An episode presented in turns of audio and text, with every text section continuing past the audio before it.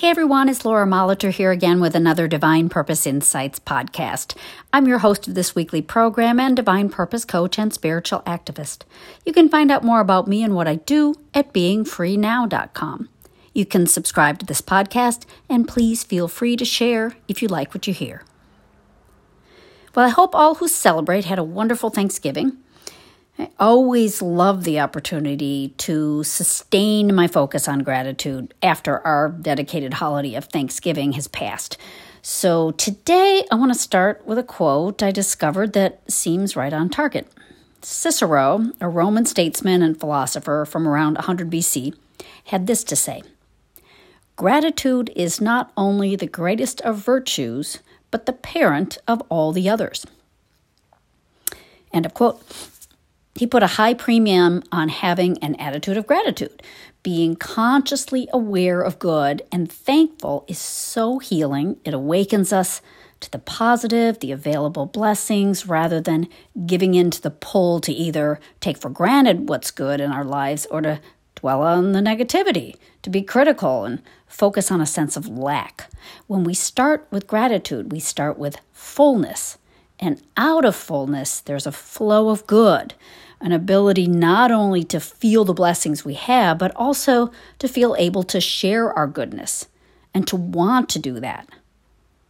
That, that might be what's meant by gratitude being the parent of other virtues.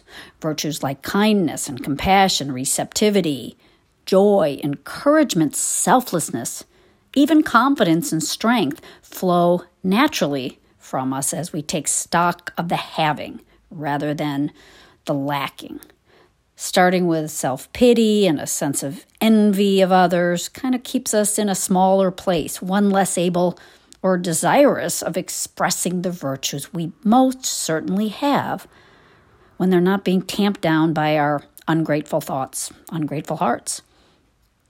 Of course, there are times when we feel like life isn't treating us so great, and the pull to complain and to feel there's nothing to be grateful for can be really strong.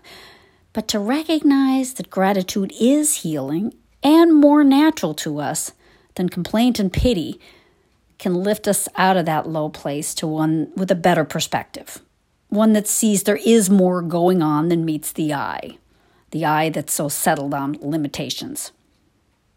Gratitude is taking the blinders off and seeing more going on, being hopeful, awake to unseen goodness, those graces of spirit that may not be material but are beautiful and saving and abundant. Being grateful for some quality in our lives love and beauty, friendship, humor. It recognizes that we have it. And we have it because it's a spiritual quality, not just something that happens in a moment or appears in one place. These spiritual qualities, these virtues, in fact, have infinite presence. Acknowledging this takes us out into the light of goodness, of having, not lacking, and it really does set us free. It lifts the cloud and lets other ideas emerge and more expression of these virtues possible. To be grateful, as I said before, is to acknowledge consciously a state of having and that naturally engenders the capacity to give. And giving is the true spirit of thanksgiving, isn't it? We are giving thanks. We're giving thanks to God, to life, to others. And the more we really pour forth this gratefulness, the more we feel it ourselves. This kind of giving never depletes us. This giving of thanks, this giving of good, this conscious celebration of the good things that we see and even those good things that are unseen only opens us up to receive more good. So, isn't that really a part of what makes gratitude work? It's appreciation. And appreciation is a sort of balance of things. Um, it's the applause for the good performance, which brings to the artist a sense of worthiness. The audience and the artist both feel blessed in the giving and the thanks. Or that's one way to look at it, anyway. In the Bible, especially in the Old Testament, we read about the sacrifice of thanksgiving, the sacrifice of thanksgiving.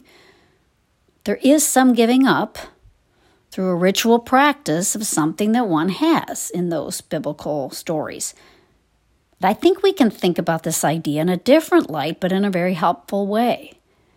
True Thanksgiving, true Thanksgiving requires that we sacrifice our own gripes against others in the world. It requires we sacrifice ego. It may require giving up a limited view or a feeling of victimization. We may have to sacrifice some convictions in order to genuinely give thanks.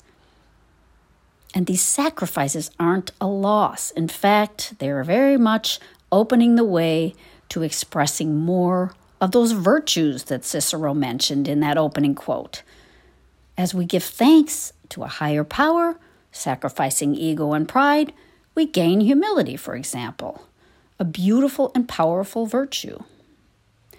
Gratitude gives us the opportunity to look at the things we might take for granted and really see them. This includes being aware of what we may have learned or overcome, what even our trials may have taught us about others, ourselves, and life. Taking our gratitude a bit deeper helps release those virtues and bring more good into the world for others to gratefully appreciate as well. I hope some of these ideas were helpful. If you have any questions or comments or want to talk more, please feel free to contact me at lauramolitor at gmail.com. I'm really so grateful for each and every one of you. Thanks so much for listening. We'll see you next week.